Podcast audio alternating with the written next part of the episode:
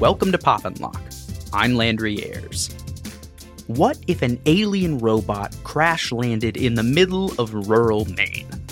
What if it was equipped with high powered lasers and rocket launchers? And what if that glorified walking gun didn't want to be a gun? We'll discuss all that and more today because we watched the animated cult classic, The Iron Giant. Joining me today are executive producer at Return on Ideas and returning guest, Sean Malone. Hey Landry, how you doing?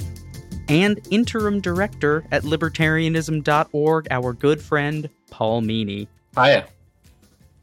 Paul specifically has been talking with me about this movie for a, a good amount of time. We've had it kind of on the back burner for a while, wanted to do an episode about it because it just has a lot of really strong themes uh, that I think our audience would be curious about. But even beyond that, I mean, we can feel free to get into that as well. But beyond that, what makes the Iron Giant to the two of you stand out as a film, as an animated film, as any type of story? I mean, compared to the Disney and Pixar and DreamWorks animated films, that it's sort of in the same vein as it does stand out and has its own distinct style. So, what about it makes it special to the two of you?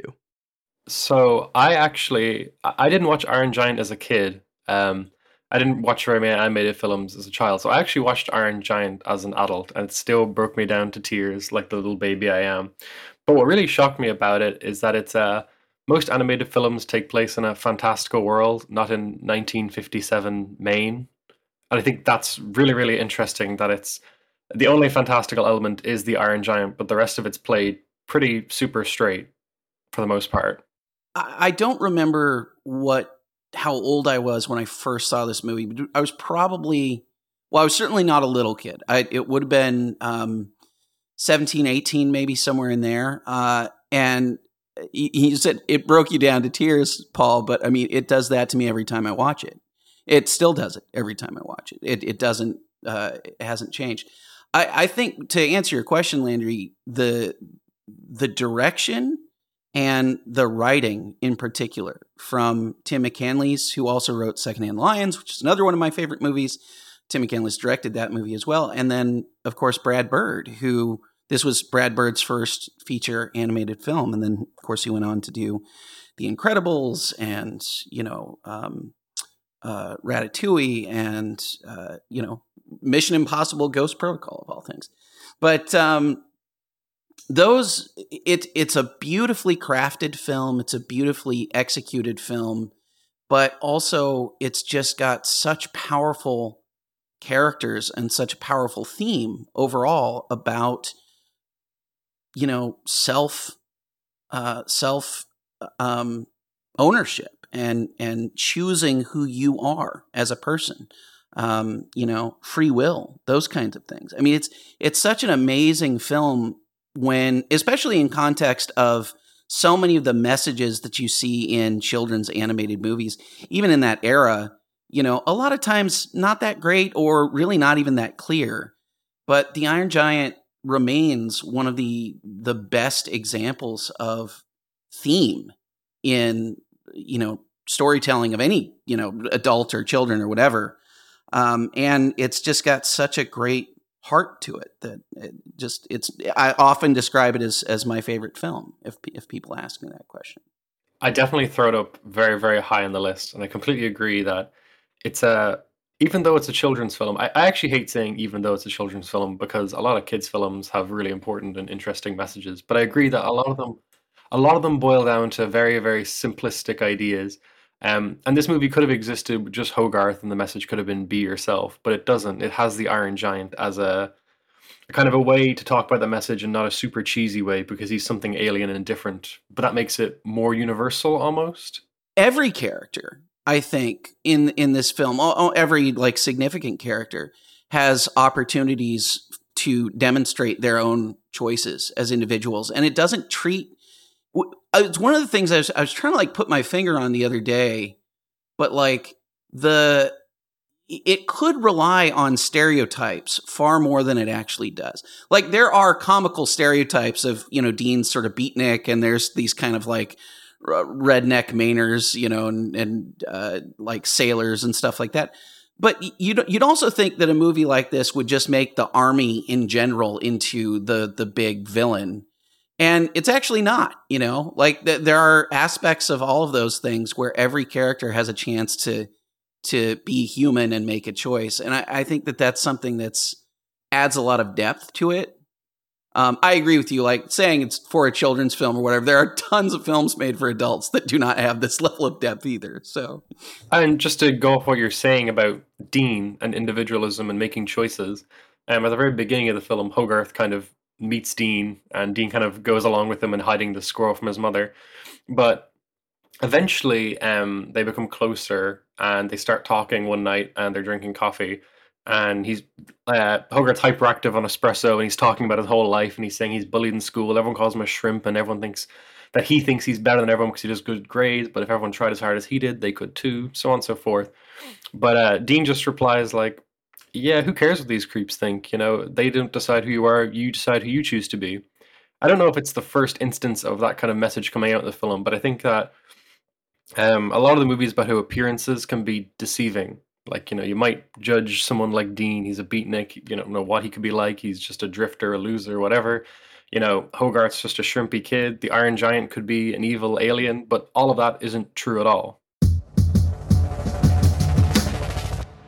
The notion of theme, I think, is is very, very important because Brad Bird gets a lot of I mean, flack is is a good way of putting it, but also gets kind of recognized or tagged as oddly a very objectivist filmmaker um, because of some of the themes that are present in his movies. Specifically, I've seen a lot of it in The Incredibles, specifically The Incredibles 2, um, as well as Tomorrowland, which has a very you know parallel or similar community to Galt's Gulch um, from you know, some of Ayn, Rand, Ayn Rand's writing. But I, it, there's also a lot of coverage that very much rebukes that, along with uh, Bird's own claims that he thinks that that lens of looking at his work is is lazy and not accurate. While some of those ideas might fit and map well onto some of his works, he's much less about these types of choices or specialized uh, special people in a political sense, and much more in a sort of artistic sense. Um, but there is some objectivist uh, tones to this. Um, the exceptional quality of certain characters and and forging your own path that individualism that uh, had had talked about as well as the villain being a uh, sort of corrupt power hungry government employee. But I do think that that narrative choice to make that a plot device doesn't really reinforce that notion as a theme in the work. The movie is not about that type of government corruption. It's simply using that archetype as something to drive the plot forward. Whereas the theme that Brad Bird actually pitched this movie with, um, I believe he said he, he pitched this movie to Warner Brothers after he had uh, read a, a, treatment of it, and they, I believe, already owned the rights based on a stage musical that had been written by Pete Townshend of The Who, um, one of his many sort of odd musical projects uh, for the stage that was, you know, just like how Tommy had all these different uh, sort of variations and such.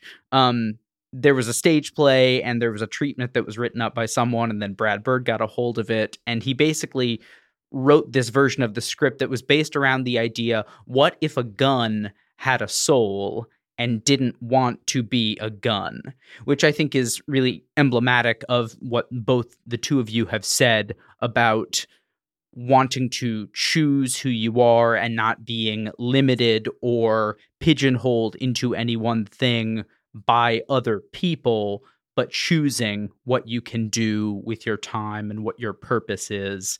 Um, and also is is interesting, you know, from a sort of libertarian standpoint to to talk about the nature of uh, and purpose of what a gun can do, which is interesting, but for a lot of other reasons.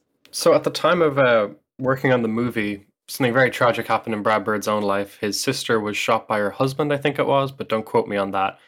So he was going through a very tough time himself, and uh, while he was grieving, he read about Sylvia Plath's husband, who wrote a short story. Uh, I think it's called The Iron Giant, could be called The Iron Man, but about a giant metal man who could fix himself, and it's kind of like a fairy tale to help his children get over their mother's death. Um, but when I was watching the film with my poor, poor mother, who I feel so bad for her watching movies with me, because I just I kept turning to her and being like, "It's so Aristotelian," and I kept saying all these things. Um, but I think it's kind of true in lots of ways, and not because Brad Bird was reading Aristotle every day of the week and trying to superimpose it, but because you know the general principles kind of hold true in a lot of ways that we are what we do, not just what we think, and that we have a choice in a lot of matters, and virtue is a habit that we work every single day, and also other smaller themes like um, Plato and Aristotle, two great ancient philosophers, have big disagreements over what the role of media should be um, for educating people. Like, should people be allowed to read poetry or all sorts of plays that are critical of the state? That was very common in Athens. And Plato kind of comes down saying that his ideal republic, the guardians who overwatch the whole state, they would decide what comes in and what people would see and read and make sure that it's of a of certain quality. But Aristotle, um, who tutored Alexander the Great, he always was relying upon models, and he wrote whole books about the nature of like theater and plays and poetry called poetics pretty simply. But he showed the importance of imitation that people learn by imitating their betters and they need some sort of um, they need a guide to go off of. So um, he gave alexander the great the guide of achilles. Now that didn't exactly work out great for alexander the great but you can see the idea of how having standards to imitate and things to look up to and virtue as a practical means of choosing things it's not just something you're born with it's something you have to earn practice. Yeah, I, I, think you see that theme in a lot of. I mean, going back to one of the things you said earlier, Landry, but I I, I feel like th- this theme comes up again and again in Brad Bird's work in particular. But it also comes up again and again. Well, again and again, I should maybe is strong because Tim McCanlies hasn't done that much stuff uh, in general. But like this theme carries over so so strongly in Secondhand Lions that like the pairing of Brad Bird and Tim McCanlies as as writer and director in the case of the Iron Giant is just it's kind of lightning in a bottle to some extent because especially if you care about these kinds of ideas just because I think you had two people who were really really in sync about that core philosophical idea. It is interesting to me that um, and and I you can see this all the time, but it's really fascinating to me where people can create something just by focusing on theme that has a really philosophically profound quality to it without actually being necessarily students of philosophy or people who are really setting out to be you know philosophers or whatever. And I, and I think that there's kind of a lesson there for a lot of um, you, you, know, we're doing this for libertarianism.org. I mean, there's there's a lesson there for a lot of libertarian communicators out there because there you don't have to slam people over the head with the message that you are trying to push. Rather, what you need to do is build characters and and have their characters be tied in deeply to a particular theme. And that's I, I, think that's kind of the beauty of this in a in a very Aristotelian sort of way, right? Like it is actually using the characters to model and the characters in the plot to model a particular type of of philosophy and the way that you should live, right? Um, and and it's also like as an added bonus, it's not only really well done, it's also a really good message about you know the that exact kind of thing that Paul was talking about the the work that you have to do every day to be the person that you actually want to be. It, it does not come out of the box, and in some cases, Iron Giant being a very good example of this, what you are born with may actually conflict directly with the the person that you want to be and it's even harder work than other people are going to have to do you know and I, I, think that the fact that the iron giant makes that choice and then uh, reaffirms that choice repeatedly and I, maybe this is the part where we should talk about the the added scenes in the um, in the 25th anniversary edition. The Yeah, um, please, please go ahead. so the the uh, theatrical release um, cuts out a what is essentially a flashback to the Iron Giant as definitively a a robot that was created by an alien race to to commit genocide essentially. And you you actually get some scenes which I, I personally I, I really wish weren't cut in the original release because they're they're really I think they add a lot of value in setup for how powerful the Iron Giant is as a weapon. Um, he is a, an absolutely devastating weapon, and you get a little taste of that at the end of the movie when it's sort of revealed that um, and you know I, I suppose anybody watching this is going to have to deal with spoilers here, but the they're listening to this, but um, you know, at the end of the movie, the Iron Giant ends up having to protect Hogarth. And it is in those moments that he chooses to sort of turn well, in, in some cases he's he's just attacked and and uh, you know defends himself uh, kind of unthinkingly. But he also has to defend Hogarth, and when he's doing that, you get a little glimpse of how dangerous he actually is. His, his, sort of weapon systems activate and all this kind of stuff. But in the um, in the 25th anniversary edition, you get a lot more of that, and it's better set up. Um, it, it's just from a narrative, like just from a writing standpoint, I think it's a better. Um, I think it's a better storytelling uh, element there. My idea of the film, I'm watching. I watched the regular version. Um, my idea was always that like he crash landed on Earth, and that kind of like reprogrammed him or like kind of wiped his memory or something and he's basically like a new person and um, i kind of this is really weird but i kind of see like a, a similarity between the iron giant and futurama because in futurama bender gets like shocked and that changes his whole programming. And it's kind of like this message that you're you're not born to do one thing. And we can always change our perspective on the world. Now that could be because you get your antenna stuck in a light bulb or fall from space but whatever it is you know we're not stuck in one path in life. Yeah, I, I think that that's that's absolutely the catalyst for it. But I think what what that really does, because the uh, the Iron Giant basically spends most of that movie repairing himself, and you'll notice that, that that's really uh, that's actually really strongly.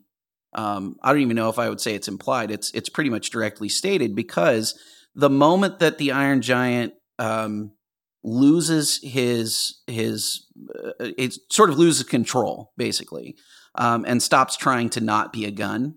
Uh, the final injury that he has, which is a little dent on his head, uh, pops out, and he is fully healed at that point. Which really suggests that, like the fully healed version of the giant, like physically healed version of the giant, the the um, you know the version that is as the manufacturer intended, is this horrifying killing machine but I love that actually because it it really reinforces the idea that you have to make a choice. You have to consciously choose. It's not necessarily the default state. So yeah, the catalyst for him, you know, hanging out with Hogarth is that he's injured and he's kind of a, return to infancy to some degree. Like he's kind of a toddler the entire time. But um, once he regains his entire faculties, then he has full agency and now he has the opportunity to say, okay, am I going to be a gun or am I going to be, you know, in his case, Superman, which is just just kills me every time. It's just such a oh, heroic no, do moment. not do not get me started on him flying up and closing his eyes saying Superman. When I first I just, watched this movie, I was like 21 or something. Dude, just bawling stop. my eyes out. I know, time. I know. Every time. Who would have ever thought that Dominic Toretto Xander Cage, Groot himself, Vin Diesel would be having us all weeping like that with this role. I I tell you, I can't I can't believe it sometimes. It's what? true. It's honestly it's astounding because he barely says anything. He barely says anything and it's it's a testament to the really amazing innovative uh, animation work and writing, but oh, general this just the teamwork and the production behind this movie is is truly incredible. Everyone came and complimented one another in really really amazing ways, and I think that the process that went into making this movie is just as emblematic of some of these themes that we've talked about as the narrative that the film tells in and of itself. Um, so when Brad Bird was was sort of attached to this project, it was in sort of in the midst of this big transition and a lot of acquisitions between Warner Brothers and, and, and Time Warner and things that were going on. So studios were changing, and Brad Bird had been working. You know, he'd been a consultant on The Simpsons for many times, and he'd worked with. Uh, you know, he did things here and there, and was, but never had a lot of like sole creative control. And these animated animation studios tend to because they're they're very big and, and marketing is a big part of them they tend to get a lot of attention and it's very rigid and structured and they have to have so many boxes checked even more than a lot of dramatic That's what, sort of what amazes me most is this movie was ever made the way Right. it is because And- it is so critical of America at the time. It it's like normally animated kids films kind of try to stray, stray away from that, but like it makes America look quite bad. Like and it's also the idyllic setting of Maine. It's kind of like this underlying fear that it's a gorgeous little place and you love seeing Hogarth's life, you know, but at the same time every newspaper in the movie has these terrible apocalyptic headlines that you can't help but think like, yeah, nuclear Armageddon's just on its way. Duck and cover, kids. Well, he even Brad Bird even said like the idyllic the idyllic setting of Maine and that time, the very and all of the art is inspired by like Norman Rockwell and that type of artistic expression, but the simmering tension of Cold War fears is just bubbling underneath the surface everywhere you go and there's all this anxiety about weapons and Sputnik and there's the comics and movies that are going But, on um, and fear of the Russians and stuff the- like that. The script, because at a certain point, um, when Hogarth first meets the Iron Giant and he gets like, super excited, I, I tried to write it down the exact quote, but I couldn't hear exactly what he was saying. But he was saying people always wig out and start shooting when they see something new like you, and that's kind of exactly what happens. But um, a lot of the movies about how the mainstream culture or the mainstream way of viewing things isn't always correct, and sometimes you got to rely on shrimpy nerdy kids, beatniks, and all sorts. Right, which is what Brad Bird was trying to do with the production because they came to him and they it, Time Warner had had failed with this Quest for Camelot animated feature where they were kind of trying to emulate a lot of other studios at the time and it was it was a tremendous flop. It did very very poorly. So they were very very hesitant with the Iron Giant. But in doing so, they also gave Brad Bird and his studio a lot of leeway and more autonomy than they were used to working on an animated picture. And that type of so it was more autonomy but they also had less time and money to make this movie something like half the budget that they would normally be expected for this and half the time so they're having to both cut corners and innovate using new technology like literal animation software that is being developed and sort of is new at the time but also having to do so for you know you know sort of necessity is the mother of invention in that in that uh, sense. But in doing so Brad Bird kind of created a very kind of skunk works esque way of working um, eh, that sort of by taking these big risks ended up paying off But the problem, Um, it, it see it didn't pay off though at the box office. It paid off in time. Right, but I, a lot what we have realized looking back is that a lot of the reception to the movie was actually very very it was very good. It just didn't get seen by a lot of people because it was a marketing failure. The Right, Iron Giant did not have the they had like one poster that was produced. It didn't get a lot of, you know, they didn't want it to be Quest for Camelot, so they weren't promoting it a whole lot. It did not get the press that people were expecting, but when people saw it, they really, really enjoyed it. It just didn't get in front of enough eyes. And so the Iron Giant came to be seen as this sort of interesting built up character that could be used for all of these amazing things but was then lost which i think is really interesting and ironic because i mean just within the past couple of years he has been put into both space jam 2 and the warner brothers multiversus like battle royale game, which are just two tremendous cash he was in grabs. Player One as well, He- yeah, yeah, Yeah, he he's in was Red- in, he was Ready in Player Ready One. Player One also. right, yeah. right, right, right. Yeah, I mean, look, all that stuff. I, so there's there's all kinds of this like behind the scenes aspects of a lot of these these things that are really fascinating. I do think that there's some saving grace to this a little bit because although the Iron Giant character has been in a couple of these other things, I have yet, and maybe I'm about to jinx this to some to some degree, but I've yet to hear a lot of people recommend like remaking the film, which I desperately hope does not happen in in this case. Right. Nor a sequel. But but I will say, I will say, if they remade the film, it's the perfect time because tensions, you know, America's kind of going back to the same place it was before with international tensions and fear of the other. So I think, you know, maybe it wouldn't be good, but it'd be the right time. Yeah, of course the of course it wouldn't be the yeah, I don't think I don't think the same lessons would uh, would come out of it though. So that's ki- kind of the the problem with I I think honestly like a lot of it is just this this incredible focus on craft that Brad Bird had and like also by the way, let's let's just pause for a second and note that Brad Bird was one of the first people to be brought on board by John Lasseter coming into Pixar and like you know really built the what the Pixar describes as their brain trust and, and that kind of thing.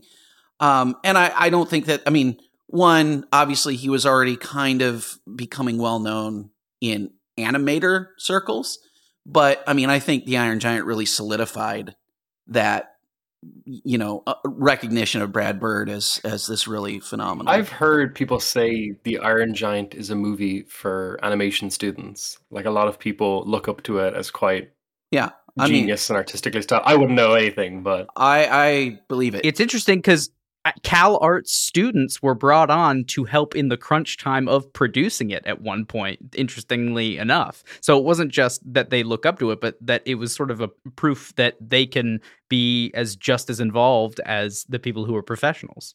Yeah, and and for those who don't know that, you know, John Lasseter was was at Cal Arts before being tapped by uh, Steve Jobs actually to, you know, to do head up Pixar.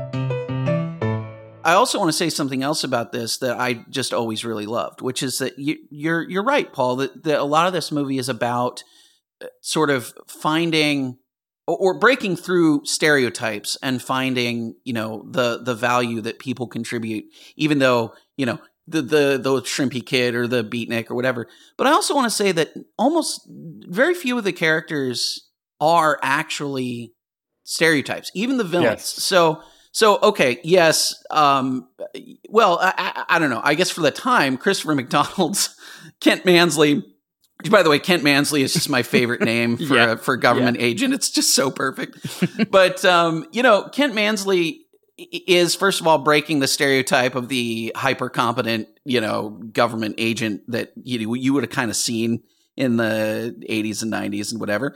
But um, but on the other hand, I, I always appreciated the fact that John Mahoney's General Rogard uh, was not an insane like the, the idea of especially Yes. kind of in the early 2000s you started to get this idea of like the the warmonger you know like like violent lunatic general right? Think about the um you know the the general in uh, avatar in james cameron's avatar right? Like just just just kind of lunatic. But often today in movies, a lot of the times the military is right next to the shady secret agents in Washington and all sorts, and they're kind of just treated as almost like lackeys who go along with it. But in this movie, Yeah. the military are like, "No, this is suicide. This is a terrible idea." Yeah, and I love that about that movie because it doesn't it shows that Mansley is not it, the the point is not necessarily in this case that every member of the government or every government agent is some kind of lunatic like Mansley. It's that Mansley as an individual has gone down this path and other individuals who are in similar positions of power to Mansley don't agree with him.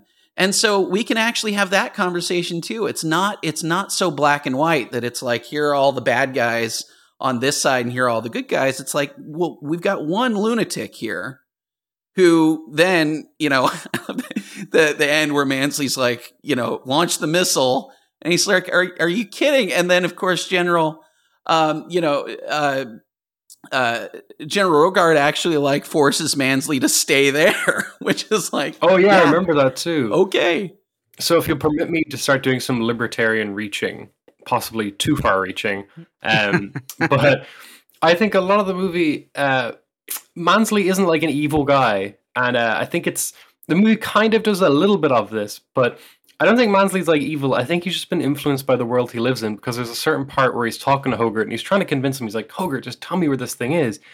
And he's talking and he's saying, everyone wants what we have and we have to destroy them before they destroy us. And it kind of just goes into exactly what Hogarth said earlier that people will wig out, they'll go crazy, and they'll start shooting us and they see something new. They're not ready to see the Iron Giant. Um, but like you know, Mansley isn't an evil fellow. In a lot of ways, he's just trying to look out. It could be anything. Um, it could be absolutely anything that the Iron Giant is, and he doesn't know. He's absolutely terrified, and so he doesn't do anything he does out of a sense of evil. It's most of the time out of kind of a sense of duty and paranoia, but also caring. Um, but it shows how your perception of people can just be influenced by your fear of them. That most people. So when Hogarth first encounters the Iron Giant, he's a child, so he just thinks it's great. It's the best thing ever. Well, and it's a child who also loves monsters. Yeah, yeah. So he's loving 50 it. sci-fi and like the idea of like the 50 foot robot. You know, it's just like the greatest. It's the greatest thing a kid could have. When Dean first meets the robot, he runs away, of course, and then eventually he comes to a kind of detente and he says, "Okay, the giant can stay in my my house for a night or so." And eventually he's calling up Hogarth saying, "You got to get this guy out of here." But then they start to work together making art and you can almost see that like yeah of course if you only view other people as a danger and you can't get anything from them you're never going to want anyone new or anything different and you're always going to view outsiders as only a bad thing yeah so dean is dean is uh, has always been probably my favorite character um, in so the cool. film maybe apart from the iron giant himself but it, in part because g- going back to kind of what i'm saying like dean dean is a beatnik but Dean also like he's not high all the time. He's not um you know like Dean doesn't even quite fit the stereotype of beatnik. He's actually a pretty practical guy in a lot of ways. He um he is not living off of uh, you know welfare or charity or anything like that. He's making a living. He he is actually a really interesting character because he does he has a business that he runs that he seems to take seriously. Um, but also that business fuels his passion, his art, and those kinds of things. And but also like as a character, I think Dean represents reason and openness, which you know, th- like you don't really get as clearly with any of the other characters, right? Like Hogarth just re- represents kind of wonder and and you know excitement for for this new thing, but Dean actually pauses and says, "Okay, this this giant can be dangerous." He's not oblivious to the fact that like he's with a child who, you know, potentially needs to be protected from this thing, but he's also curious enough and intelligent enough and reasonable enough to say, "Okay, but I don't need to assume that. I don't need to assume that the giant is is this monster. So let's let's see what happens." I also love that Dean says um, it's not my style to report someone to the authorities at some point. But uh, I think as well, like he's a reasonable person, but he doesn't need every answer out there in front of him. Like it's kind of funny, um, right? That when he talks about his junkyard, he's like, "Am I a junk man or am I an artist?" And it doesn't really seem to bother him, whatever he is, because he's happy. It doesn't really bother him the perception of others, and it's like it's kind of just a throwaway line that goes over you. But if you look into it a little bit, you're like, "Damn, this this script is just covered in ideas." Well, I, I love that because honestly, like a lot of times you see kind of uh, beatniks or, um, and maybe this is, uh, you know, my kind of atheism and, and whatever kind of playing into this a little bit, but like you see a lot of these kinds of characters that end up being beatniks or hippies or whatever. And, and yeah, they end up being the cool character in the film or they end up being the one that has like the little piece of magically sage advice or whatever in, in this moment but they're also like nuts most of the time. They're people yeah, who kind of dumb like, are sometimes absent-minded, yeah, they, right? Yeah, and also they just believe everything, you know, like oh, your chakras and what, and it's just like okay, like I don't want that character. I want the character like Dean, who's who is actually just a pretty normal dude, but does his own thing, you know. Um, he's in rural Maine, yet he likes jazz. He likes espresso. He's he's sort of you know, you get the sense that maybe he's traveled a little bit, or at least he's read about other parts of the world, and he's not, you know, afraid of of the other so much. You know, and that's such a great thing.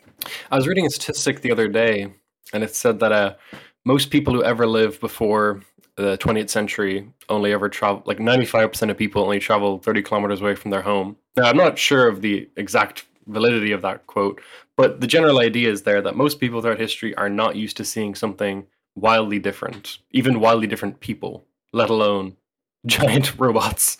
Well, and I mean, all, all, I mean, just look at how the movie or how all the other uh, townsfolk treat the sailor at the beginning who sees you know the Iron Giant That's the first the thing I was thinking of. right.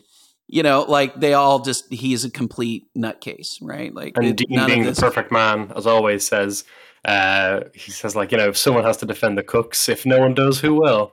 Yeah, I mean, well, it's great. That's a great moment too because Dean doesn't believe him, right? Like Dean doesn't believe that guy either. But he's just he's like, look, man, like you don't need to beat him up over this. Like he saw something, who knows what it was but Dean doesn't like go for the irrational position there either. He's not like, well, that guy just had some wild claim and I'm definitely going to fall right into it, you know. He's he's waiting for evidence and it's just I don't know. Anyway, Dean but in any case Dean ends up being Hogarth's role model, which is and and father figure and then, you know, by the end of the movie presumably sort of his uh, stepfather, uh, you know, actually. And that's again, I just I feel like so many kids movies uh, have such terrible lessons so many so much of the time and they offer role models that are actually name really and shame. bad. Well okay like the the lorax for example. I mean you know just just off the top of my head. I mean it's uh it's vehemently anti-capitalist. It is um uh like basically tries to scold people into um, you know, treating the environment better, but it also like has wildly inconsistent views of what it means to to treat the environment well. Uh, it's ba- based on completely irrational premises in so many ways. I mean, you could go down the list of of kids movies and you'll find like tons and tons of just bad. My my least favorite is The Lion King. Lion King not movie wise, obviously it's a great movie, but message wise, Lion King is just like, isn't Divine Monarchy fabulous? Yeah, I mean, there's there's another great example. Well, and that yeah, okay, so we can go down the list of sort of Disney movies, right, and that give people irrational expectations about relationships, that give people bizarre understandings of government. Where I, I think Disney's probably done more than almost anything else to to institute this idea of the right person in charge will fix all of our problems, right? We just get rid of the evil stepmother and and uh, you know return the good king to power or the good queen or whatever. Like everything will be okay. Like those are horrible, horrible messages for kids, and they're horrible ways to teach people about uh, the state, for example. But um, they're everywhere, you know. And the Iron Giant offers skepticism of the state without vilifying sort of blanket, you know, blanket vilifying all government uh, agents, right? Um, it glorifies reason. It glorifies uh, free will and choice. It glorifies moral agency, and it its hero is ultra powerful and exceptionally dangerous, and chooses to use that power for good and for defense. Amazing. Absolutely amazing. And it'll make you cry. And you know what? Here, Paul, your moment has arrived. Here's what we'll do. My time to shine. Paul, because you specifically requested it, we are going to do our favorite old segment, Locked In. What else have you been enjoying in your free time other than reliving the joyous time of watching The Iron Giant, Paul? I'm glad you asked, Landry, because every pop and lock I've been on, I never give a proper answer because I don't watch much TV, but I've watched a TV show. So ha ha ha, I finally done it. So my TV show is What We Do in the Shadows, and I watched all four seasons now, and I love it. Great choice. I have watched everything but the is a great very last episode of the last season. I've I've been avoiding it. I need to buckle down and watch it because I, I do love it. I spent my whole time just thinking about the practicalities of vampires, and I got so into it that I ended up reading a few papers about the mathematics behind it. And uh, depending on like one paper had three different models it used, and I was saying like the classic Dracula model vampires, um, the whole world would be vampires in less than half the year. But the only coexisting with vampires we can have is the Twilight scenario. So It's a I'll just leave great. that there. I mean, I don't get. I'm not mad about it. I love the Twilight films. One of my favorite favorite film I have series. not. uh, I stopped watching. I I watched out of a out, out of legitimately. I watched the first two Twilight movies or first one and a half Twilight movies out of professional curiosity, literally. um, Uh-huh. I they were they were they were um they were doing really really well in theaters at the Right, time, and right. I was like, well. Them. I, I well no I watched them I watched them way later on streaming or whatever but like I I was like I, I was living with filmmakers as as I have most of my life until I got married, and um, I we were like, God, people love these things. We don't know why, so let's. In what we do in the shadows, they recreate the baseball scene, but They with do. kickball. I love it. Oh my It's so gosh! good. But It's the so baseball I, I don't know. one of I the- stopped watching it. one of the best scenes in modern cinema, I must say. The first movie in the Twilight, we've had a Twilight episode of this show. What am I doing? I've done this before. Twilight 1, bad but fun to watch. 2, New Moon, not great. Just it's just yeah, not th- good. this is why I stopped. I, I watched I watched one and a half, and I was like, "This is terrible," and I gave up. Three, they introduce some crazy stuff and it's not good, but you start to get into it and it's weird. Four is just bonkers and I enjoy it because it's so off the wall. That's a commitment. Though. Breaking I Dawn. Part Two, it got me at the end. It got me at the end. I, was, it. I was, there was a don't moment where I was like, and I gasped. You just went on a full character arc. You did.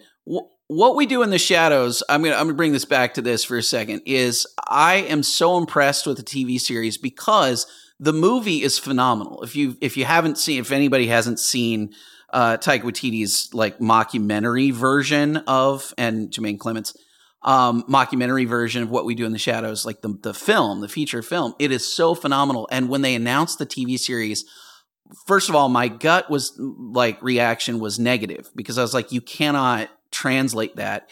And then two, I didn't want to see those characters from the film recast as weaker, less funny versions for the TV series. And they avoided it entirely by making the show about the broader world of of like the vampires and adding different characters outright. And then as an added bonus, we've gotten cameos of Jermaine Clement and, and you know Taika in the series.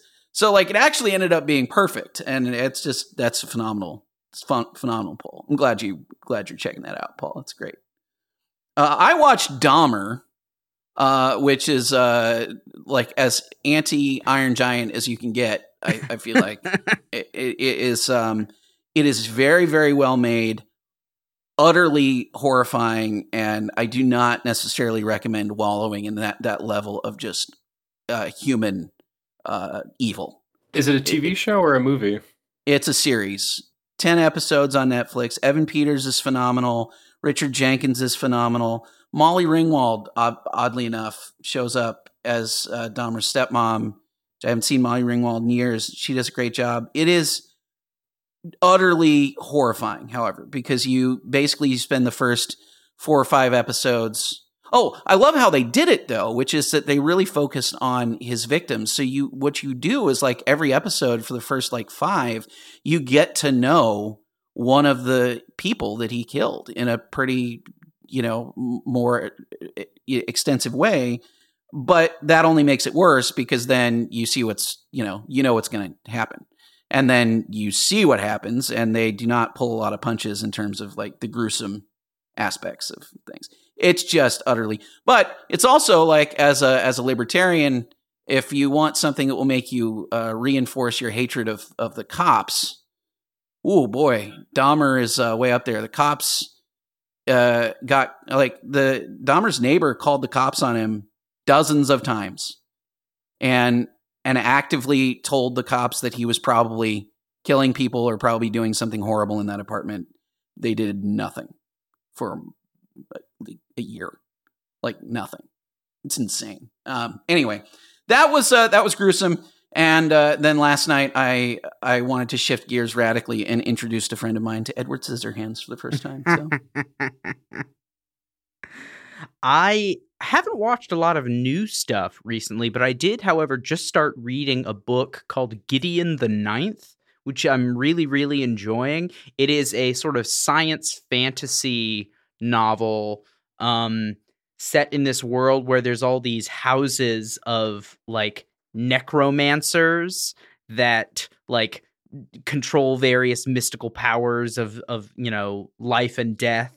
And they're summoned uh, some of them are summoned to this planet by the emperor who's this like like undying king to like get abduct or to get brought into this like order and become priests of the world or whatever but there's like sword fights and very witty banter and like kind of modern language in it, which normally in like a TV show I find very annoying unless it's done very well.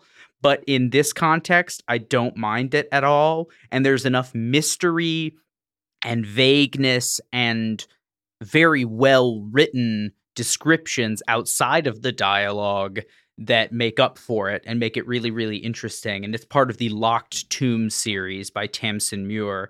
Um, and it's just a really, really fun. I, I don't know what's going to happen, but there's sword fighting and necromancers and tombs and space flights. It's it's kind of like Dune meets Gormenghast. Um, meets uh, this is how you lose the time war. It's it's really really interesting and fun stuff. Really easy to read, but uh, uh, I, I I don't even know where it's gonna go. I'm only a third of the way through the first book, but I already highly recommend it. Gideon the Ninth. Thanks for listening.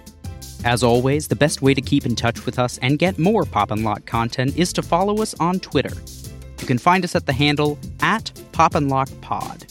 That's Pop, the letter N, Lock with an E, like the philosopher, Pod. Make sure to follow us on Apple Podcasts, Spotify, or wherever you listen. We look forward to unraveling your favorite show or movie next time.